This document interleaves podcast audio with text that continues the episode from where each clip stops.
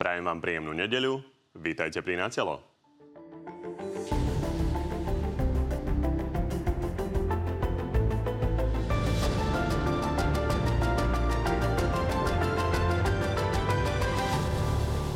Igor Matovič čestne ustal svoje odvolávanie. Pomohla mu pritom aj trojica odídencov od Kotlebovcov vedená Tomášom Tarabom, čo vyvolalo otázniky, či nie je novou súčasťou koalície. To vylučujem. Na odvolanie chýbali tri hlasy. Sulíkovci následne oznámili, že sa do vlády už definitívne vrátiť nechcú.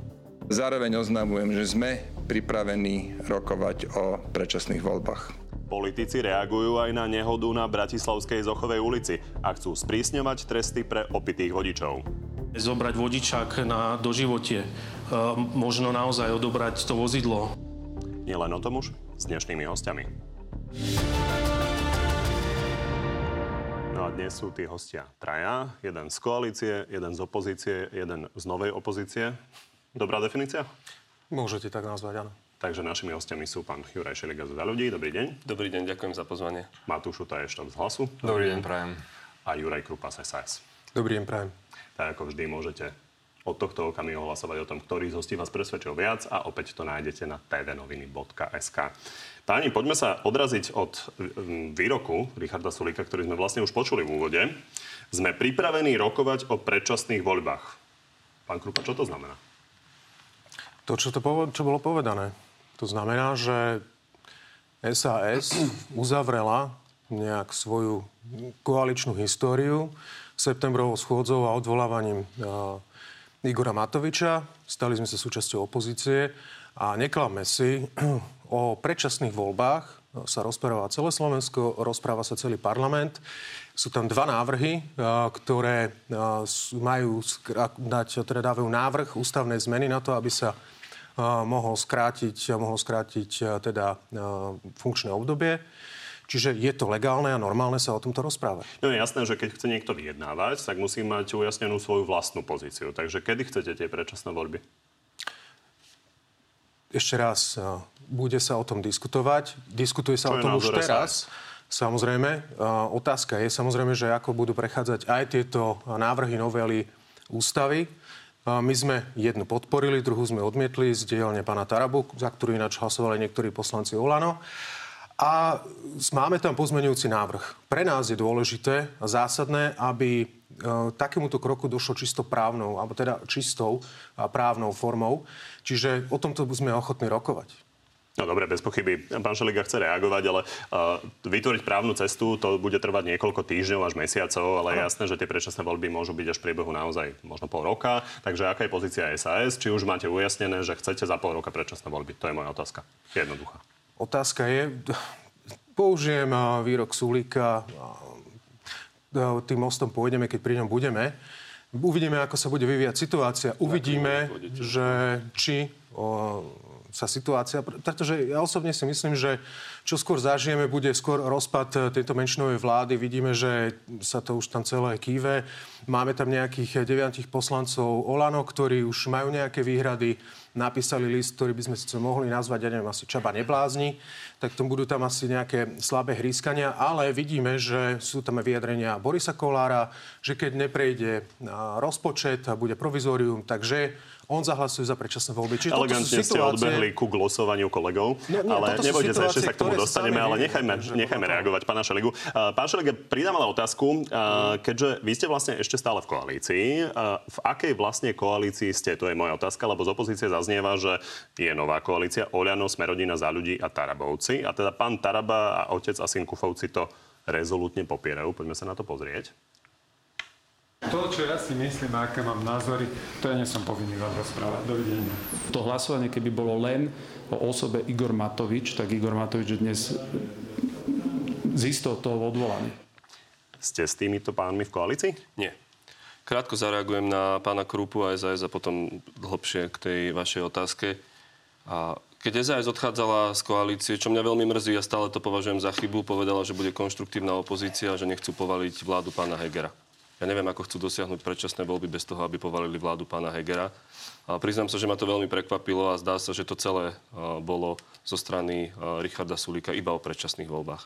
čo je naozaj, ja predčasné voľby nepovažujem za dobré riešenie. Nikdy neboli dobré riešenie v tejto krajine a prinieslo to vždy len víťazstvo Smeru, asi hlasu v tomto prípade a ďalších. Mrzí ma to a verím, že stále ešte sa vieme vrátiť k tomu, že SAS bude konštruktívna opozícia a že Richard Sulik dodrží tie slova, ktoré povedal, že chcú, aby Hegerová vláda dovládla. A tá prvá e, časť je koalícia Olano, Smerodina a za ľudí. Tarabovci nie sú s nami v koalícii, konec koncov. Toľko sa tu glosovalo. Počkajte, prosím. Ako si vysvetľujete? Ale celý že týždeň... páni, ktorí hlasujú, napríklad pán Taraba stále hlasoval za odvolovanie ministrov koaličnej vlády a teraz nehlasuje za Viete, čo to je ping-pong, to je ping-pong medzi pánom Tarabom a SAS. Jeden tam kričal, že povedzte, že budú predčasné voľby, my budeme hlasovať. Oni povedali, že nie, nie, my nechceme ešte predčasné voľby. Potom sa to neodhlasovalo a už chceli predčasné voľby. Faktom je, a to ste mohli vidieť v piatok, pre nás je zákon, novela zákona o štátnom rozpočte druhý najdôležitejší zákon po štátnom rozpočte samotnom, lebo je to 1,5 miliardy, ktorú chceme pustiť do ekonomiky, ľuďom, firmám a tak ďalej a tak ďalej. Tarabovci, aj s hlasom, aj so smerom, aj so Saskou vyťahu karty. Aká Dobre. dohoda? Toto je pre nás mimoriadne dôležité. Ja sa k tomu ešte vrátim. A pán Krupa chce reagovať. Pokojne, pokojne môžete zareagovať hneď, keďže vidím, že nesúhlasíte, ale pán Šok, vám dám slovo, lebo vy práve hovoríte, že táto nová väčšina sa tu objavila. Argumentácia Oľano je taká, že keď sa pozriete na štatistiku hlasovaní, tak väčšina vládnych návrhov je odhlasovaná z SAS, čo priznávate, že je fakt.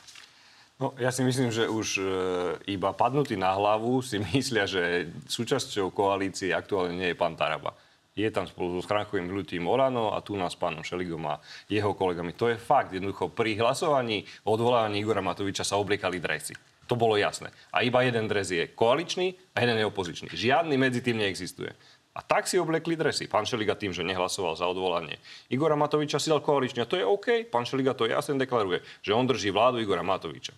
No a potom tu bol pán Taraba, ktorý si tiež obliekol koaličný dres. A stal sa tak súčasťou koalície Igora Matoviča, pretože pri tomto kľúčovom hlasovaní, ktoré mohlo znamenať to, že keby sme Igora Matoviča odvo- odvolali, tak to spustí celú eróziu, pretože hádam, nikto nie je taký naivný, že si myslí, že keď odvoláte toto najväčšie zlo slovenskej politiky, tak Igor Matovič by sa poslušne stiahol tu na do parlamentu, tam by tičko šúchal no, nožkami a počúval by, ako by sa SAS slávnostne vracala do vlády. Potom, ako sme sa dozvedeli celý týždeň predtým, že na koaličnej rade bez, AS, bez SAS je obrovská pohoda, láska, kvety tam kvitnú, že tí ministri sú takí konštruktívni. Potom, ako naložil tu na kolegom zo strany SAS o tom, ako pán Sulík je neschopný, môže za všetko, čo na Slovensku sa udialo, o tom, ako naložil pani Kolíkovej, ktorý povedal, že to je tá Mária, ktorý ten podvod spáchala, o tom, ako o ministrovi školstva sa vyjadril, že to je nejaký obuvník a uh, kaderných celebrit, tak potom to si niekto myslí, aj pán Taraba Čiže si potom to myslel,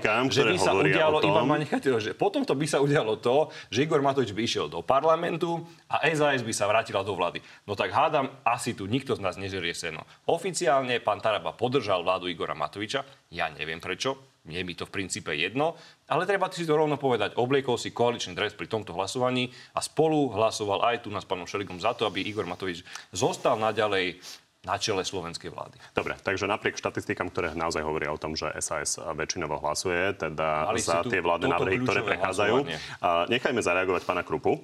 Ďakujem pekne. Ja by som chcel pripomenúť pánovi Šeligovi, ktorý je za každým tak pohoršený a snaží sa tu moralizovať, eh, čo všetko by sa malo urobiť alebo nemalo urobiť. Akurát eh, čakám, že aj on niečo také urobí, ale zatiaľ neurobil. Chcem povedať jedno. Saska odišla z vlády z praktických a z principiálnych dôvodov. A tie dôvody boli jasne komunikované, jasne vysvetlené. Dokonca sme tejto minikoalícii, ktorá, sa, ktorá tu zostala, nehali niekoľko mesiacov, aby sme našli východisko z tejto situácie. Čiže my sme nešli do predčasných volieb. My sme sa do toho nehrnuli. My sme chceli, aby sa to konečne začalo vládnuť konštruktívne, racionálne, bez toho, aby sa tu vymýšľali nejaké výmysly cez noc, nejaké atomovky, ktoré nemajú opodstatnenie, ktoré narúšajú štátny rozpočet aj v tejto ťažkej dobe. Viď napríklad samozprávy, ktorým teraz zoberie tento balíček peniaze a nevedia, ako uhradia svoje faktúry, ktoré na nich prichádzajú. Videli sme, že jednoducho nebolo cesty, nebolo, nedalo sa dohodnúť. Čiže SAS je v opozícii, pán Šeliga, my sme v opozícii, čiže je úplne legitímne, že je tu takáto diskusia. Čiže to je úplne normálne. Ja viem, že aj vy sa o tom bavíte. Aj v koalícii sa bavíte o predčasných voľbách. A keď už sa tu bavíme presne o ono týchto... legitímne, keď je niekto v opozícii, je sa pýtať na to, kedy chce predčasné voľby. Takže k tomu sa vrátime. Je zaujímavé, Nie. že vy ste sa naozaj za pár týždňov veľmi zžili s tým, že ste vlastne v SAS. A nechajme ale, reagovať. Samozrejme, ešte ale poviem jednu vec. Keď už sa tu bavíme o tých Tarabovcoch, a poviem len toľko, že to, čo tu zažívame momentálne, je jasná dohoda medzi Tarabovcami. Pravdepodobne sme rodina za tiché podpory Olano. Olano od toho samozrejme bude dávať ruky preč, ale čo vidíme je, že vlastne Matovič sa dostal do situácie, keď bude či Borisovi Kolárovi alebo Tarabovi zobať z ruky, aby sa udržal v, v kresle ministra financií Zároveň, aby robil všetko preto, aby sa pomstil Saske a Sulíkovi. To je jeho životný cieľ a životný sen a nech to stojí, čo to stojí a bude prechádzať Tarabovcom hoci čo. Uh, vidíte, že potom, Dobre. ako udržali... Otvorili ste niekoľko tém, ktoré si vyžadujú reakciu pána pán Šeligu. Pán otvoril niekoľko tém, na ktoré tu reagujem. Takže toto je tu, čo sa tu deje momentálne. Prešlo niekoľko návrhov. Dobre, naozaj stačí. Ste si, treba, treba aby ste rovnoprávne a rovnomerne dostali priestor. Takže zastavím vás a pán Šeliga. Karasovi ktorý teraz oni idú schváliť. Prosím, ja to chcem len do, nechajte dokončiť. ma to moderovať. Ja to Naozaj len... ste otvorili veľa, veľa tém, takže pán Šeliga musí reagovať. Pán Šeliga, vy máte množstvo červených čiar, stále o tom hovoríte, tak e, Pozrite. kde je tá červená čiara vlastne? A... Finálna. Ja som nehlasoval o Igorovi Matovičovi ako takom. My sme hlasovali o tom, či padne alebo nepadne vláda. Za nás a premiér Heger mi jasne povedal, toto môže viesť k pádu vlády. Ja som podržal Hegera. To je prvá poznámka. A k tomu, čo tu hovoril kolega Krupa, Proste je to jednoduché. Vy chcete predčasné voľby, tak veľmi nemáte radi Igora Matoviča, že ste boli ochotní kvôli tomu odísť z vlády. Podľa mňa to bola chyba. Ja sa netvárim, že to vládnutie je ľahké. Však konec koncov ste tam sedeli dva roky v tom Olano, že viete, aké to bolo. Není to jednoduché. Áno, ale, veľmi dobre. Ale proste raz sme dostali mandát od ľudí, mohli sme niečo urobiť a teda opýtajte sa aj svojich nových kolegov v Saske, kto bojoval za to, aby Saska zostala z koalície koľko som sa nastretával s nimi, koľko som rozprával s Hegerom. A teraz ja som prekvapený, tá neznesiteľná ľahkosť bytia, predčasné voľby. Úplne v poriadku. 2012 si už nepamätáme? Toto ja mňa desí, že proste predčasné voľby. V koalícii vždy, ak jedna vec, ktorá platila, mnohé veci tam neplatili. Ale čo platilo, bolo právo veta. Tak to bolo. Vy ste odišli, podľa mňa to bola chyba a predčasné voľby je popretie slov pána Sulíka budem konštruktívna opozícia nechcem pád Hegerovej vlády. Dobre, keď už ste prišli k pánovi Sulíkovi, tak jeden citát z rozhovoru presme. Môže Juraj Šeliga hľadať kľúčky, že toto ešte nie je dosť a ešte musia spraviť stojku, upísať sa krvou. Ale realita je taká, že tu máme koalíciu s fašistami. Vy to popierate a kedy to budete priznávať? Až v momente, kedy by pán Taraba hlasoval za každý zákon? Alebo čo je vlastne tá situácia, ktorú budete považovať vy osobne za problematickú? Pán moderátor, aká je to koalícia s nimi, keď zbierajú podpisy na pád Hegerovej vlády, keď chcú okamžite predčasné voľby a keď pre, pre nás, pre najkľúčovejší zákon tento rok, keď dám predštátny rozpočet, 1,5 miliardy pre ľudí, oni proste vytiahnu karty. Tak aké sú to dohody? A pozrite, ja verím Hegerovi. Pýtal som sa veľmi jasne Hegera. Existujú nejaké dohody s nimi? Povedal mi nie proste verím mu. Keď budem vidieť opak, keď si budú niečo za niečo, že vy mi podporte toto, my vám podporíte toto, tak proste to padá. Dobre. V opozícii zaznieva, že už sa to deje. Vy tvrdíte, že nie. Čiže kým to bude tak trochu proti, trochu za, tak to nie ešte je to v poriadku. Proti. Pozrite, a bude to na dlhšiu debatu. Uh, Zákon o znížení poplatkov v treťom pilieri, Olano nehlasovalo, Tarabovci hlasovali, Saska hlasovala, my sme hlasovali tiež. Mám teraz kričať, že Olano, či pardon, Saska má dohodu s Tarabovcami? Nie, ja vás nepresvedčujem, že no máte nie, niečo len, kričať, len je dôležité, aby diváci vedeli, čo sa deje. Ja vám hovorím, je to jemne povedané trochu nejasné. Poďme ale e, k tým konkrétnym veciam, e, vzhľadom na to, že teda e, pán Taraba hovorí, že máte možnosť sa ukázať, či ste to skutočnou opozíciou pri ďalšom hlasovaní, konkrétne tomto pôjdeme do jednoducho vyslovenej dôvera vlády a nech sa páči. Akože Sulik sa môže ukázať. Naozaj v prípade, že by sa hlasovalo o dôvere premiérovi, padla by celá vláda, v takom prípade sa ako zachová Juraj Krupa? Um, koalícia má uh, dve možnosti. Jedna je, že neodvolajú pána Matoviča, v tom prípade uh, sme ochotní hlasovať. Keby sa rozhodli teda prepustiť pána Matoviča z jeho funkcie, tak uh, sme ochotní rokovať.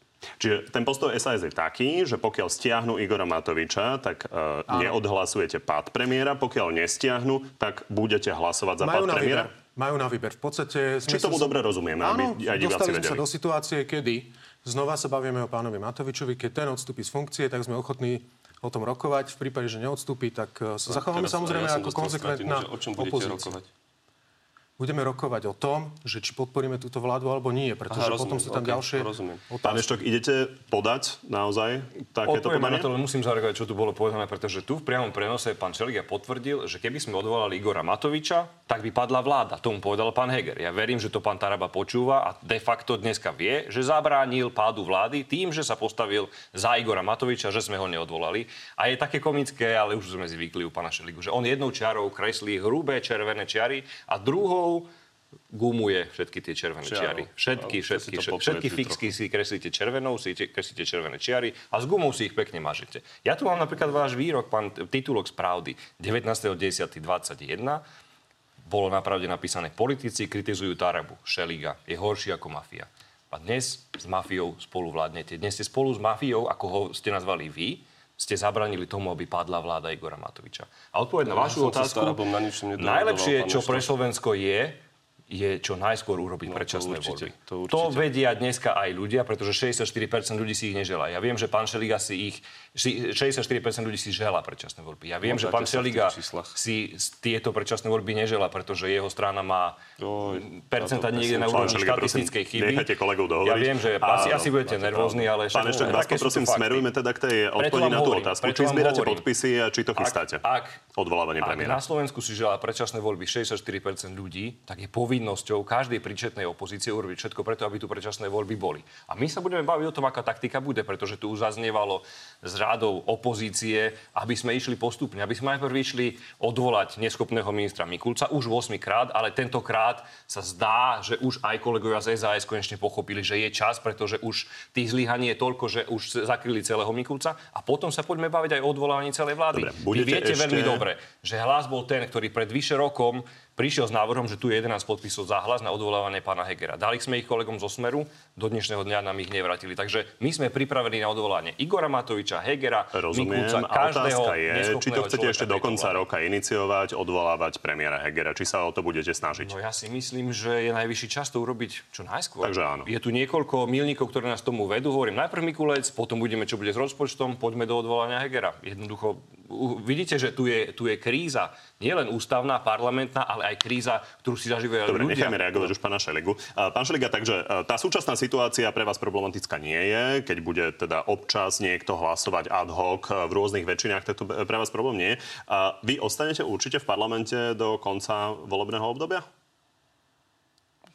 Prečo by som mal odchádzať z parlamentu? Len sa pýtam, či Ne, neuvažujete o nejakom mieste akože- štátneho tajomníka ako poslanec Stančík, e, Prečo ktorý by napríklad... uvažovať o mieste Ja štátneho vás na to nepresvedčam, len sa vás Ale pýtam, pre- vzhľadom na to, že že ste rozhorčení z viacerých vecí, ktoré sa tam dejú. ma táto otázka. Nenechystám sa odísť z parlamentu, však uvidíme, že čo sa stane, ale to skôr bežím ako boží zásah, nie, že nechcem ísť na žiadne iné miesto. A len krátka reakcia na to, že kolegovia sa už trasú k tomu, aby sa vrátili k moci. Vy sa tak pevne držíte tej stoličky. Nie, ja sa naozaj nedržím tej Pani, stoličky. neskačme si do reči, prosím. Ale trasiete sa k tomu. Ja som prekvapený naozaj, že uh, SAS proste odišla z koalície a išla do opozície. Hovorí sa, že v opozícii sa človek ocitne po voľbách. No len oni odišli dobrovoľne a mňa to proste... Je to veľká škoda.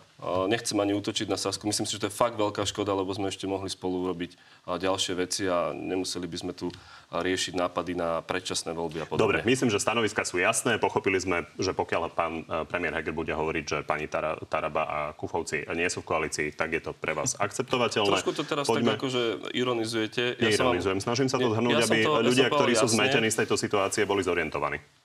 Taraba ide zbierať podpisy za pád vlády, veď ste pustili tú dokrutku.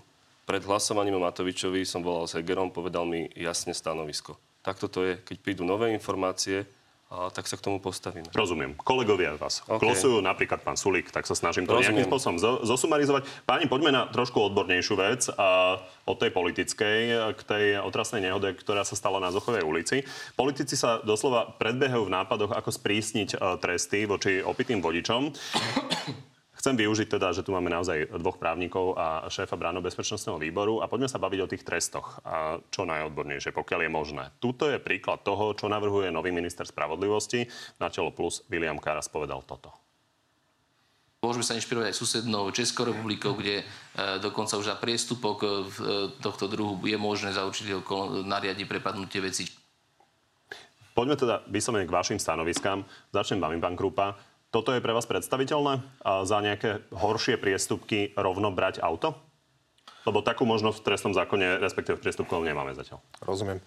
Najprv mi dovolte, aby som naozaj vyjadril úprimnú sústrasť. Je to čistá hrôza, čo sa stalo. Aj samozrejme, že aj ako otec dospievajúcej cery ma to zasiahlo.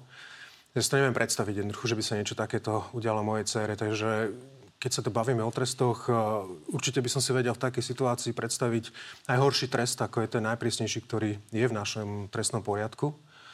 Samozrejme, ale treba e, tieto situácie a túto, tieto problémy, ktoré tu v tejto spoločnosti máme, a vidíme, že ich tu máme, riešiť e, naozaj s rozvahou a nie prostredníctvom nejakých facebookových statusov alebo nejakých vyjadrení. A ja vítam vyjadrenia pána ministra Karasa, že sú tu rôzne možnosti, ako napríklad zabranie majetku alebo niečo podobné, čo by malo mať konsekvencie za takéto činy. Dlhodobo pozorujeme tú situáciu. Napríklad v trestnom zákone máme trestný čin, ktorý naozaj pri prvom promile, uh, respektíve pri viac ako jednom promile za volantom vie poslať uh, človeka teda uh, za mreže. Máme to 10 ročie. A? Napriek tomu policia každý deň chytí vlastne 12 takýchto vodičov, takže zjavne to nefunguje. Takže otázka je, či toto, o čom hovoríte, že je Máme... Facebookový status, ale potvrdzuje to aj pán Karas, je podľa vás riešenie, alebo to nepomôže, treba hľadať niečo iné? Má, tento problém má dva rozmery. Jeden je, že áno, máme tieto prísne tresty, ale nie vždy sa konzekventne dodržiavajú. Ja som dostala nejaké informácie, nejaké materiály z prostredia policie, ktoré potom chceme aj neskôr otvoriť v rámci bránobezpečnostného výboru a riešiť niektoré veci, konkrétne dôkazy, ktoré sa mi dostali do rúk, že nie všetky takéto prípady sú riešené takýmto spôsobom. Niektoré končia len podmienkou a vysokou pokutou, ale dokonca zostáva aj vodičák a podobné. Čiže toto je problém, ktorý máme v justícii, čiže na ten by sme sa mali pozrieť, že či to konzekventne dodržiavame. A druhý problém je, spomínal to aj pán Okruhlica, my potrebujeme osvetu. My potrebujeme vzdelávanie, potrebujeme riešiť aj problém s alkoholom, divákom, že je ktorý tu máme. A, viete čo, ja, ja s tým mám nejaké skúsenosti, keď a, som riešil aj tú novelu a, znižovania trestov za marihuanu. Keď si ináč zoberiete, aké tresty dostávajú takíto vodiči, aké dostávajú ľudia, ktorí majú malý obnos marihuany a, takže, a toto je, to je komplexný problém. Nechcem otvárať ďalšiu Dobre, tému. ale pri tých trestoch, aby sme ale sa niečomu dopracovali. Tému. Problém je, ja dopoviem, problém je, keď som sa k tomu dopracoval, že aby sme mali nejaký komplexnejší návrh, tak uh, som bol informovaný, že mať prevenciu a všetky tieto opatrenia, ktoré s tým súvislia, vzdelávanie, a rehabilitačné zariadenia, je veľmi náročné a veľmi drahé a zatiaľ sa to odkladá. My takéto veci odkladáme už naozaj 10 ročia, pretože sa nám to zdá drahé doplácame teraz práve na to, že šetríme na takýchto opatreniach. Dobre, otvorili ste ďalšiu rovinu liečení a teda lekárov, ktorí by sa do toho zapájali. Ostaňme ale pri tej téme toho trestania. Pán Krupa otvoril tému, že sudcovia neudelujú tie tresty. Sudcov ale nevieme donútiť, eh, aby udelovali tresty, ak majú možnosť si vybrať. Takže čo urobiť s tým trestaním? Dovolte mne iba na úvod fakt vyjadriť sústre, pretože keď sme videli tu tieto zábery, a to nie je len tá, tá, tá nehoda zo Zochovej, ale to bolo aj tento týždeň nehoda v Čaci, kde rovnako opitý šofer zrazil matku s deťmi, rovnako ďalšia nehoda v Bratislave, ďalší opitý šofer. Čiže naháňa toho strácha hrôzu a ja, sa, ja si neviem predstaviť, aby som bol teraz na strane tých pozostalých, ktorí ostali po tých obetiach. Je to strašné a je to odsúdenia hodné. Samozrejme, preto je aj na mieste tá debata, baviť sa o, o nejakom zvýšení tých trestných sadzieb. Aj to, čo povedal pán minister Karas, dáva akýsi zmysel. Treba sa pozrieť na to, že tie tresty sú Pán minister Karas konkrétne povedal, že to zvýšenie trestných sadzieb a ďalšie navyšovanie tých trestných sadzieb by podľa neho nezabralo. Áno. Vzhľadom na to, že tie tomu, tresty, ktoré máme, tak nezaberajú. Takže otázka je, že či ísť tým, že by ľuďom hrozilo, že ich chytia podnapitých, okamžite im zoberú auto. Či je to niečo, čo by, to, čo by pomohlo, alebo treba ísť úplne inou cestou? Často je tu problém aj pri tom aplikácii, pretože jedna vec je trestný poriadok a trestný zákon a potom je aplikácia pri konkrétnych súdcoch, kedy sa to niekedy, neviem prečo, nenaplní a že ten, ten páchateľ nedostane tú trestnú sadzbu, ktorú možno, že podľa lajkov by si zaslúžil. Môžeme sa pokojne baviť aj o tom, že aj dneska v tom trestnom poriadku máte jednoducho nejaký nepomer, pretože pri majetkových trestných činoch častokrát dochádza, sú tie, vyš, tie sadzby prísnejšie ako pri trestných činoch napríklad na živote. Pretože pri majetkových máte prepadnutie celého majetku a podobne. Bávme sa o tom. Len nech tá debata je odborná, nech je trošku mimo emócií, pretože ja chápem, že každý si na tom chcel ako si teraz v tomto čase prihľad nejakú svoju politickú polievočku. Robil to aj minister financí Igor Matovič prosím, ne, nepoďme do tejto debaty. Dobre, je, je, je na mieste odvoriť tú debatu na, na odbornej báze. Poďme sa o tom baviť, poďme o tom debatovať, ako to urobiť. Sú aj názory, že jednoducho tie sadzby sú nejaké aj porovnateľné napríklad v Nemecku, v Čechách. Tam taký počet nehod nedochádza k tomu, pretože tá, tá spoločnosť je viacej vychovanejšia tu bohužiaľ nie sme na tej úrovni vyspelosti tej spoločnosti ako také. Ale ja súhlasím s tým, aby tá debata na odbornej úrovni otvorená bola a báme sa pokojne aj o tom, aby došlo k nejakému Tú debatu treba nejako otvoriť. Ja som sa snažil o základné stanovisko hlasu. Uh, možno dáme teda priestor pánovi Šeligovi. Pán Šeliga, Aký priestor vy vidíte v zmene toho trestania, keďže minister spravodlivosti hovorí, že naozaj ďalšie zvyšovanie tých trestných sadzieb nepomáha, zúžiť priestor nejako sudcom pri udelovaní tých trestov, zhabať napríklad majetok, čo robiť? To, čo navrhuje minister, je dobré opatrenie, lebo vlastne dnes vám auto môže zobrať súd. To sa už dá. To trošku zaniklo v tom, že to je trest prepadnutia veci, respektíve zhábanie veci, ktorá bola použitá pri trestnom čine. On hovorí, že zastavia vás policajti, ste opití, tak vám zadržia auto a potom sa môžete súdiť, že či vám ho majú vydať alebo nie. A to je dobré opatrenie, eh, ale iba parciálne. No on dodáva, že to, čo máme, ešte rozšíriť o to, že naozaj pri priestupkoch by to Áno, áno, možné. preto hovorím, že, že vám to môže toto byť policajt. alebo nezaviesť? Áno, áno, toto zaviesť. zaviesť. To je dobre, to je vzor Českej republiky. Ďalšia vec, o ktorej eh, bude hovoriť viac Roman Mikulec a policajný prezident, budú cieľené akcie a cieľné kontroly. Podstatne častejšie na celom území Slovenska, zoberú sa dáta, vyhodnotia a takýmto spôsobom. Lebo čo sa týka trestov a, rozhodnutí súdov, pozrite, pre sudcu príde človek, ktorý nemá žiadny zápis, nehovorím o tejto situácii, a má jedno promile, on mu dá podmienku. Druhýkrát muž podmienku nedá. Viete, že tu nehovoríme teraz naozaj o tejto tragédii, ale o tom, keď nafúkate nad jedno promile, je to trestný čin, tam je super zrýchlené konanie, tí ľudia dostávajú podmienky a keď to je už druhýkrát, ju normálne natvrdo do väzenia. To znamená, že pre nás je hlavná cesta mať policajtov na ceste a kontrolovať, kontrolovať, kontrolovať. Čo sa týka trestných sadzieb, tak tam ja si myslím, že ten trestný zákon je nastavený rozumne. A však aj tento pán konec koncov, tak ako to na začiatku kvalifikuje uh, prokurátor, mu hrozí až 20 až 25 rokov, že je to tvrdé a je to správne, že to je tvrdé, ale, ale ísť teraz ako keby, že uh, do extrémnejších sadzieb v tomto, to nevyrieši tú situáciu ako takú. My potrebujeme riešiť tam, kde sa deje, to znamená na uliciach. Preto budú naozaj masové policajné kontroly. Na uliciach to chce riešiť policajný prezident napríklad aj tým, že by sme mali viac stacionárnych radarov. Asi si pamätáte, páni, že toto mal plán aj Robert Kaliňák zavádzať, ale Andrej Danko vynútil to, že tie stacionárne radary sa napokon masovo nenakupovali. Bolo to pri uh-huh. úvode rokovania o tej koaličnej vláde, kde bol Andrej Danko a Robert Fico. Pán Krupa, ste za to, aby sme mali viac stacionárnych radarov, investovať do toho, zlepšiť to tú situáciu? Lebo jedna vec je alkohol, druhá vec je rýchla jazda, ktorá samozrejme je za množstvom nehod. Samozrejme, že áno. Je to úplne prirodzené, že by sme mali mať takéto stacionárne radary. To ale nerieši tento problém. Zároveň ma mrzí, že za každým, až keď dojde nejaké takéto tragické udalosti, tak sa začnú diať veci a sa niečo pohne. Ale dobre, tak sa to deje. Len treba upozorniť na to, že nemali by sme takéto rozhodnutia o takýchto sprísňovaniach trestov a podobné robiť e, pod emóciami, ako sme videli u niektorých politikov, ale naozaj to na tomu pristupovať rozvahou, pretože máte krajiny, kde máte prísnejšie tresty, alebo máte krajiny, kde je trest smrti a aj tak sú, sa tam dejú a, činy, ktoré jednoducho ktoré by sa nemali diať. Čiže tá, je to častokrát aj o prevencii a o vzdelávaní. Čiže toto je niečo, čo nás čaká.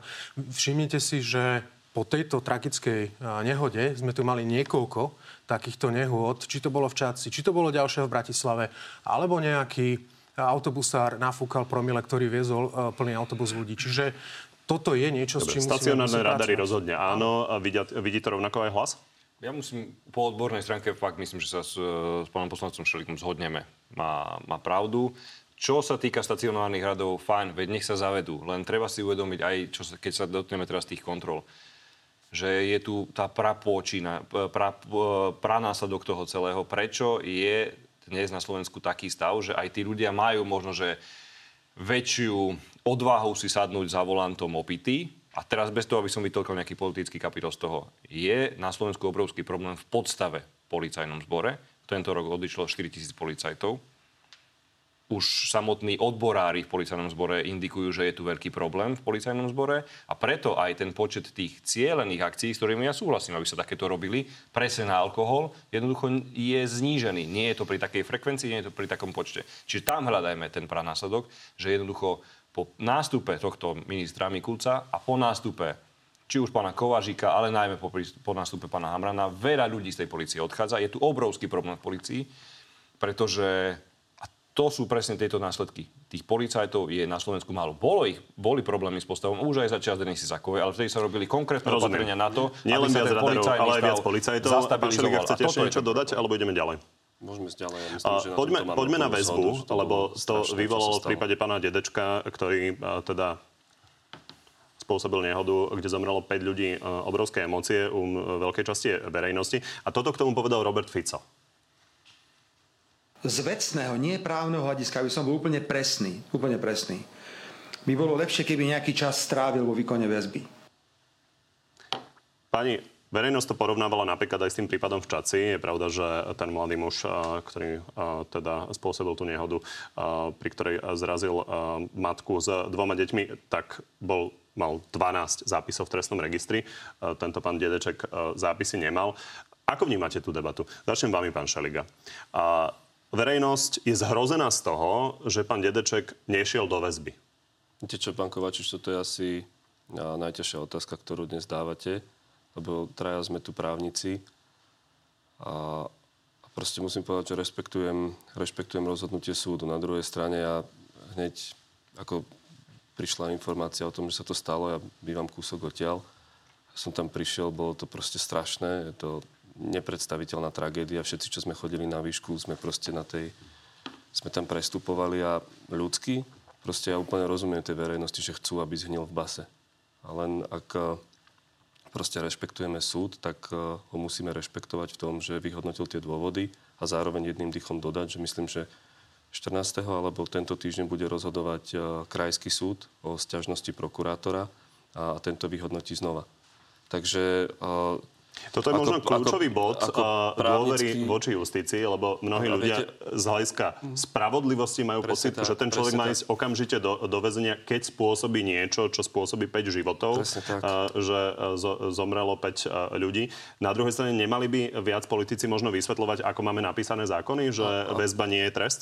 Prepačte, chcem vám skákať do reči, že to je bez debaty, že väzba nie je trest, ale jedna vec, ktorú sme dali do zákona o sudcoch a prísediacich je, že súdca môže vysvetľovať svoje rozhodnutie. Ja si myslím, že ak si pamätáte, keď bol Kočner oslobodený v prípade objednávky vraždy Jana Kuciaka a Martiny Kušnírovej prvýkrát, tak sudca Hrubala sa postavil pred kamery a vysvetľoval ten rozsudok.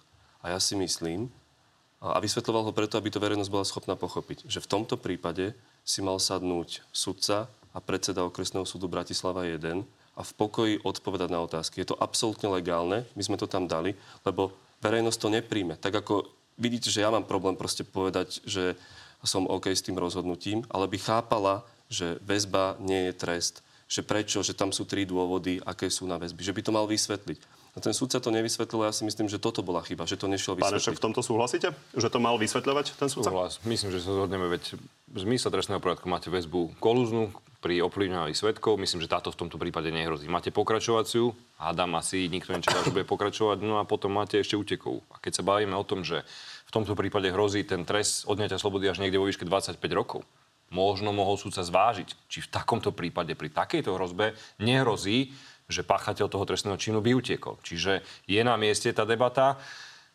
Ťažko aj mne sa hovorí, pretože je to ozaj vybičované emóciami, ale keď tu oznievajú aj, a ja súhlasím s tým, tá väzba nemá byť trest. To absolútne tak je. To sú tri dôvody, kedy človek má ísť do väzby. Len potom sa pozrieme aj na to, čo sa tu za dva roky tejto vlády udialo pri tom, ako sa tá väzba zneužívala.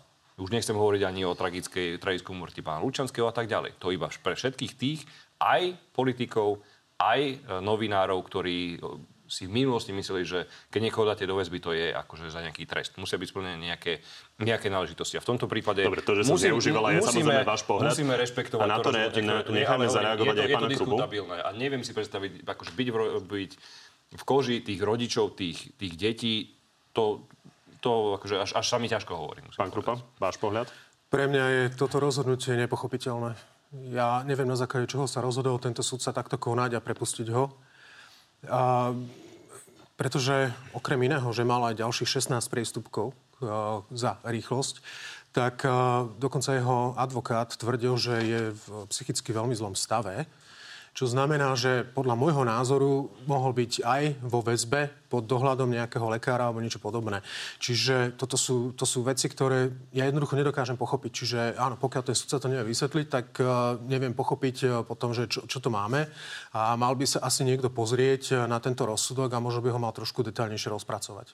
No tak budúci týždeň doplním kolegu Krúpu. Naozaj bude rozhodovať krajský súd, to aby aj verejnosť vedela o tej stiažnosti.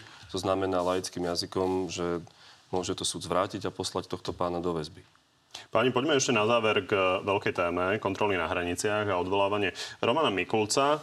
Česko aj Rakúsko nám zaviedli teda kontroly pre zvýšenú nelegálnu migráciu. Treba povedať, že ich ešte dokonca predložili. A takto to videl minister vnútra a ex-ministerka vnútra poprvýkrát v histórii, čo nám susediace krajiny obnovili hraničné kontroly.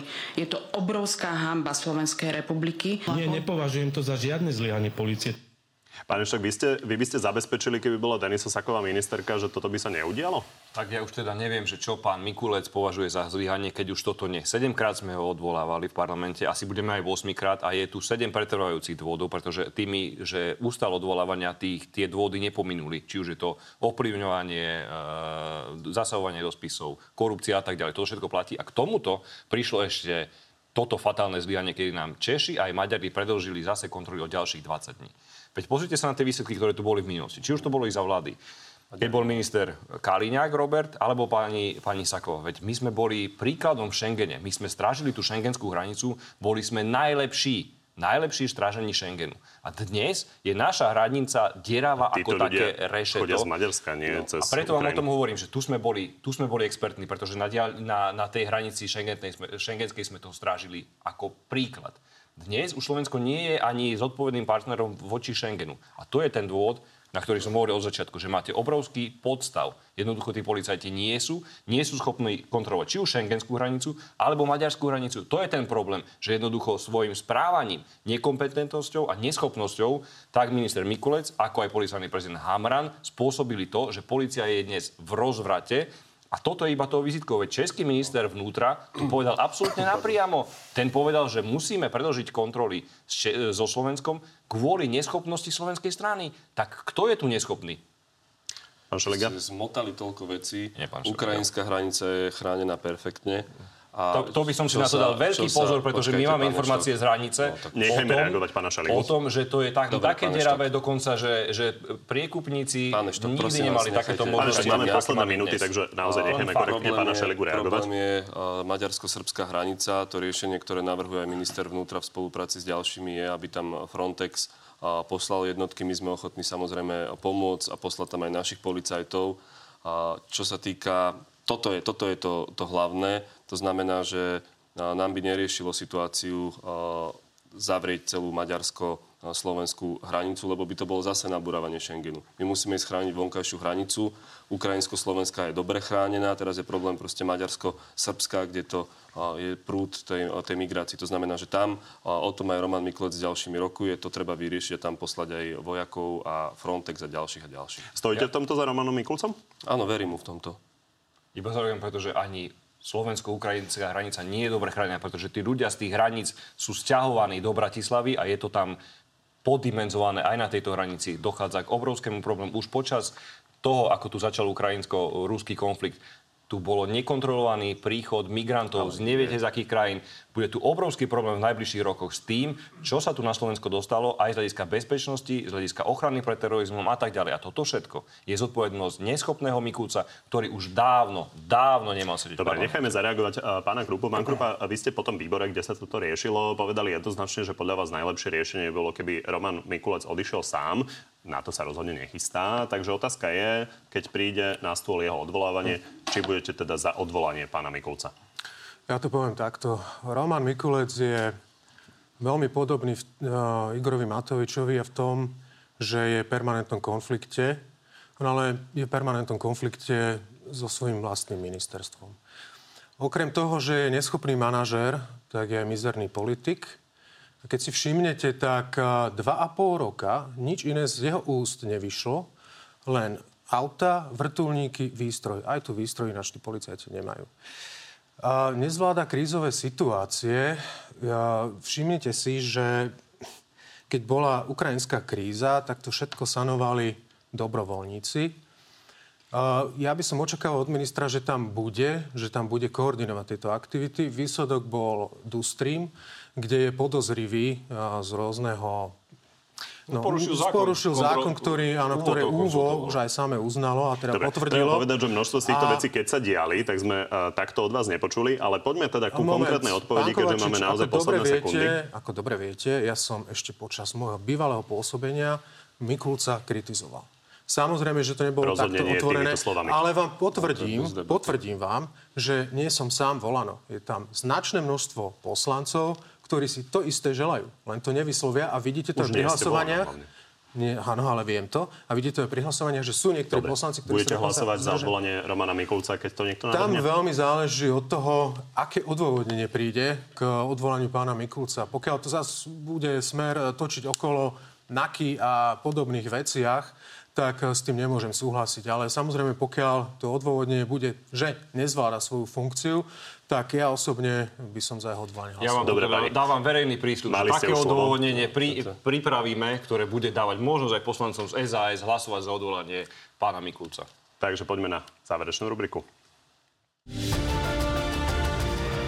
po dve otázky, tak dúfam, že to poľahky zvládnete. Áno, nie. Začnem Jurajom Krupom. Hlavný odborník eh, ministerstva zdravotníctva pre závislosti Ľubomír Okruhlica aktuálne navrhuje, aby bolo pitie alkoholu nelegálne do 21 rokov. Ak by sa taký návrh dostal do parlamentu, zahlasovali by ste za? Myslím si, že áno. Pán ešte rovnaká otázka. Kľudne. Áno. Ak opozícia ešte do konca roka navrhne odvolávanie Eduarda Hegera, budete za? To som tu už pred chvíľkou vysvetloval, tam sú určité podmienky. Takže uvidíme, aká bude situácia. Takže možno. Takže možno. Peter Pellegrini tu v natelo, prečo som povedal, že si vie ťažko predstaviť, že by si opäť sadol do vlády, v ktorej by bol premiérom Robert Fico. Vy by ste si do nej sadli? Ja si to tiež viem veľmi ťažko predstaviť. Súhlasím s tým, čo povedal Peter Pellegrini. Anna Záborská predložila nový návrh o sprísnení pravidel pre interrupcie. Ak by sa ten text, text nejako nezmenil, podporíte ho? Nečítal som ho ešte. Neviem, či sa zmenil alebo nezmenil. Myslím, oproti tej podobe, ktorá je dnes, keby sa zmenil, respektíve nezmenil. Ale neviem, čo Anna Záborská navrhuje. Nestihli ste ešte. Nie, fakt som to nečítal, úplne vám hovorím. Dobre, tak sa možno dopýtame v diváckých otázkach. Pani, ďakujem, že ste dnes pri, pri, prišli do Markizy. Ďakujem. Ďakujem pekne za pozvanie. A ja ďakujem za pozvanie. Z dnešného na telo je to všetko. Pri ďalšom sa vidíme opäť v nedeľu. No a v útorok popoludní máme pre vás v pravidelnom čase na TV novinách na telo plus, tentoraz s policajným prezidentom Štefanom Hamranom. Príjemné popoludne ešte.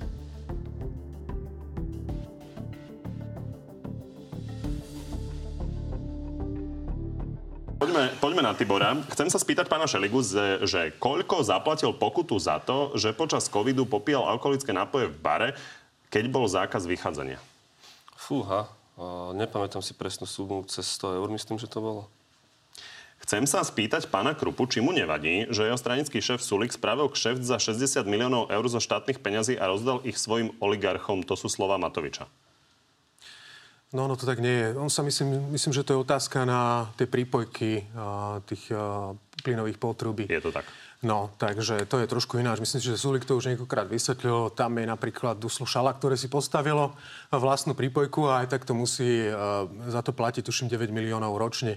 Čiže uh, toto, je všet, toto sú také tie typické Matovičové narážky. Proste útoky na Sasku, na Sulika, že neviem. To už, už sa mi to ani nechce tieto veci nejak odpovedať. Adriana Petr Pellegrini na nedávnej tlačovke znovu nazval hlas stranou Smer. Nemal by si konečne ujasniť, kde vlastne patrí?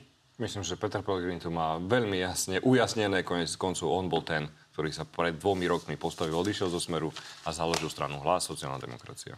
Marcel, nech prezradí, čo dostal za prestup do SAS a či mu nevadí, že je v opozícii z LSNS a Republika. Ešte raz. Či mu nevadí, že z SNS Republika v opozícii a čo dostal za prestup do SAS, pýta sa Marcel. Marcelovi odkážem, že už som to niekoľkrát vysvetlil, ale je to naozaj hodnotové nastavenie. Ja som odišiel preto, pretože som o tom presvedčený, že to bolo správne rozhodnutie. A keď už sa chce pýtať, čo som za to dostal, ja mu poviem, čo som za to nedostal. Nedostal som post ministra zahraničných vecí, ktorý mi bol slubovaný. Takže o tom toto celé je. Takže určite to nebolo za niečo, ale bolo to pre niečo. Richard, aké sú mesačné náklady strany Hlas? Platíme nájom, platíme za to energie a myslím, že to sú asi všetky náklady. Máme to, tú výhodu, že máme 11 poslancov a každý z tých poslancov má svojho asistenta, respektíve balík na asistentov a z toho vieme zaplatiť ľudí. Tak možno konkrétnejšie nejaké eurá by Richarda zaujímalo, lebo nech Peter po... Pellegrini často hovorí, že obrate sa na generálneho manažera no, nech, si, nech si pozrú našu výročnú správu, je zverejnená, zauditovaná do posledného centru bez jedného jediného nálezu. Tak odhad pre Richarda. 2000, 20 tisíc. Viete, koľko sa platí zhruba na meter štvorcových v Bratislave v centre nájom, plus tam máte nejaké energie. Je to všetko zverejnené na výroč, vo výročnej správe. Odhad generálneho manažera. Odhad môj, čo sa týka nájmu a energii, je niekde na úrovni 10 tisícov. Robert, ako sa mu počúvajú prepisy vyvolených vyšetrovateľov a prokurátorov, o ktorých hovorí Lipšic s Matovičom, že sú najstatočnejší? Tak je to slovník, ktorý je naozaj, ak sú tie prepisy pravé, to je prvá poznámka, je to slovník, ktorý je hrubý. Nepočúva sa to príjemne, ale uh, neviem, či sú pravé. Nepočuli sme celé nahrávky a mám pocit, že to je taká trošku, povedzme, spravodajská hra zo strany Smeru to takto púšťať. A, a aj túto pána kolegu, lebo on sa tiež zapájal do tej debaty a vytvorí tu obraz démonickej naky a, a rôznych prepojení na politiku, ktorý chcú zavrieť opozíciu. To proste nie je pravda. No, iba aby som zareagoval, lebo to nie je opozícia, ale vaša SIS s vašim nominantom priniesla pred rokom a pol správu, ktorá hovorila o tomto stave. Napísané. A dnes sa prostredníctvom všetkých týchto faktov potvrdzuje ten stav, ktorý bol v správe SIS načrtnutý. Čiže nie je opozícia. Vy to robíte pravda. sami. A vy viete, pán Dobre Šeliga, že toto pravda je bohužiaľ musíte Juraj, držať líniu. Prečo sa nepokúsil líniu. presvedčiť bývalých kolegov z Oľano, aby pritlačili na Igora Matoviča, aby odstúpil?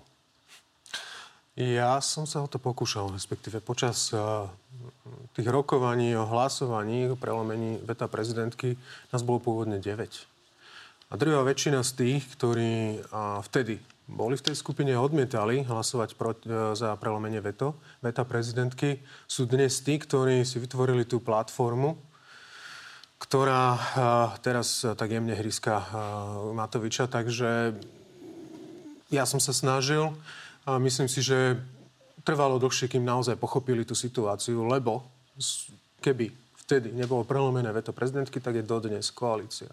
Bohužiaľ. Daniel, odkiaľ si naškrapkali na taký veľký snem, ak z volieb 2020 nemajú ani cent? Už sme to niekoľkokrát hovorili, že sa skladajú poslanci, ktorí sú v hlase a musím povedať, že nás oslovilo veľké množstvo ľudí, ktorí nám chceli finančne pomôcť. Sú to malí, drobní, strední podnikateľe, obyčajní ľudia. Všetko budete mať v výročnej správe. Čiže keď ľudia vidia, že potrebujú trošku tej nádeji pomôcť, pán Šeliga, keď sa chc- môžeme bavať aj o vašom financovaní. Ľudne, o tých, aký úvery máte od HB Reavicu, aké máte Nie, od NAJU, ako vo zle. vašej auditorskej správe konštatuje auditorka, že vaše financovanie za ľudí je neudržateľné, pretože máte toľko záväzkov, no ale vy, ste, vy ste tej strane, vám to nevadí? 4 roky, ne, vadí mi to, sme na 4 roky Uh, zmluvy boli, počkajte, Tak počkajte, ste ma obvinili. Nie, počkajte. Vy si to vyčistíte, pretože My za vami, čisté za financovanie. nami stoja obyčajní ľudia, My darcovia. čisté financovanie. Za nami sú darcovia. Zmluvy boli zverejnené a riadne Vám, ich plácame. Všetky médiá vedia, našej kto nám auditorskej správe peniaze. je konštatované nález žiadny. Vo vašej auditorskej správe je Koľko nastavené, že vaše zadlženie je neúmerné. Nepočkajte, koľko Snem stál budete snem? mať zverejnený stav asi 70 tisíc, budete mať všetko len tak zverejnené. 70 tisíc? Verte tomu, že tých ľudí na Slovensku, ktorí chcú pomôcť hlasu, aby konečne tu Dobre. prišla schopná vláda a schopná strana do strany je toľko, že tých darcov je niekoľko, ktorí Dobre, nám posielajú na na to účet peniaze. Ja, vám, ja viem, Dobre, že pani. Myslím si, že toto už nikam nevedie. A poďme, poďme ešte na otázku pre pána Šeligu. Richard, koľko červených čiar má ešte v zálohe? Nemám žiadne červené čiary v zálohe, ja som na to odpovedal aj vo vašej relácii. A my nie sme v koalícii s Tarabom. No a Taraba chce povaliť túto vládu, je v koalícii Mhm. tuto s pánmi a, kolegami v opozícii. Heger povedal, že keby bol Matovič odvolaný, tak padne vláda. No a Mat- čo to má, čo to Taraba ho súvisí? podržal, Čo to takže s kým súvisí? ste v Ako- koalícii? Ako to súvisí s Tarabom? Pán Želiga, fakt akože... A prečo mi furt skáčete do? Ako to- ako to- Tak poďme na s jednu pre vás dvoch páni. Peťo, otázka na oboch z opozície. Či vedia, že je menšinová vláda? Ak áno, tak ako je možné, že prechádzajú vládne zákony? Prečo nevyťahnete karty ATD? Takto. Keď si všimnete, jak nás teda zase Olano obviňovalo z toho, že spolupracujeme s neviem s kým, z opozície a tak ďalej, vtedy, keď sme neotvorili tú schôdzu, našim primárnym záujmom bolo, aby sa tá schôdza otvorila, aby sa zmenil ten program. Lebo keby napríklad nedošlo k tomu, že sa terminuje ten, to prijatie Fínska a Švédska, tak by sme to schválili tento týždeň podľa programu, ktorý máme. Taktiež sme chceli dopredu dať e, zákony, ktoré sa týkajú energetiky a tak ďalej. Čo sa stalo? Smerodina sa dohodla so Smerom za e, tichého súhlasu Olano a začali sme sa baviť o predčasných voľbách. Takže prosím vás pekne, nám naozaj záleží o tom, aby sa veci pohli dopredu, ale to musí mať všetko hlavu a petu. Čiže toto nemôžeme takto akceptovať.